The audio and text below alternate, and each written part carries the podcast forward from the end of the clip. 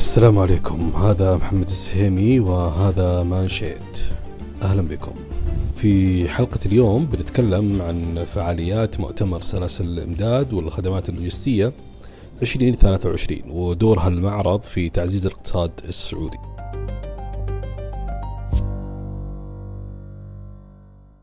حيث يشكل قطاع النقل والخدمات اللوجستية. العصب اللي يقوم عليه اقتصاد وتنمية الدول. لذلك شهد هالقطاع دعم كبير وكان من أكثر القطاعات نموا وازدهارا خلال السنوات الماضية. والمملكة حققت إنجازات وقفزات عالمية في هالقطاع فوصلت مؤخرا إلى المرتبة 17 في المؤشر اللوجستي الصادر عن البنك الدولي وتقدمت إلى المرتبة 38 من بين 160 دولة في الترتيب الدولي. أيضا حققت قفزات واسعة في كفاءة الأداء عبر عدد من المؤشرات الفرعية. أبرزها مؤشر الكفاءة اللوجستية ومؤشر التتبع والتعقب ومؤشر التوقيت ومؤشر الجمارك ومؤشر البنى التحتية ومؤشر الشحن البحري. وكل هالإنجازات تعتبر مثل تمهيد لرؤية المملكة وطموحاتها تجاه هالقطاع. فالهدف اللي نصبوا إليه هو جعل المملكة مركز رئيسي يربط بين القارات الثلاث ونموذج للنقل أو التنقل المتكامل. ولأن هذا القطاع مثل ما ذكرنا عصب الاقتصاد عند معظم الدول وهو المسؤول بشكل مباشر عن توزيع وتبادل المنتجات والسلع عبر ما يسمى بسلاسل الإمداد. حرصت المملكة على الاهتمام بهالجانب وأنشأت منصة استراتيجية لتبادل الأفكار والتجارب وأفضل الطرق لتحسين الأداء ورفع الكفاءة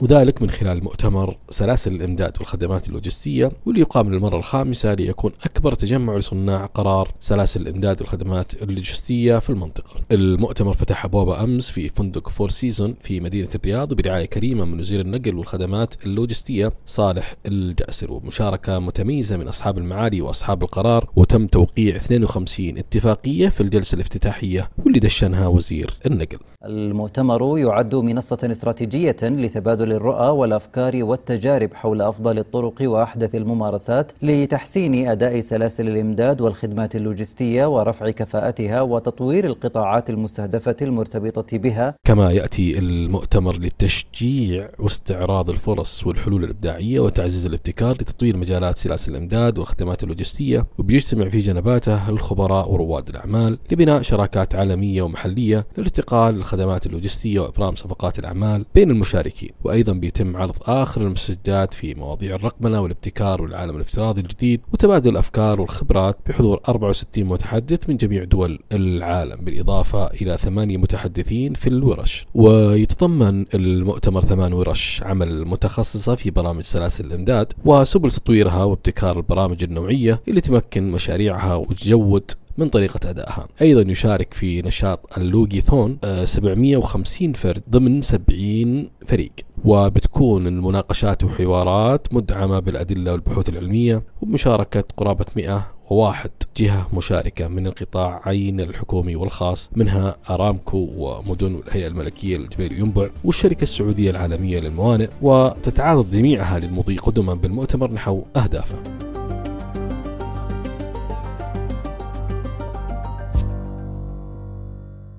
وللمزيد من الفعاليات والمؤتمرات والأحداث المهمة حملوا تطبيق مانشيت من خلال App Store و Google Play إلى هنا نكون وصلنا ختام مانشيت اليوم وعدنا معكم غدا في أمان الله.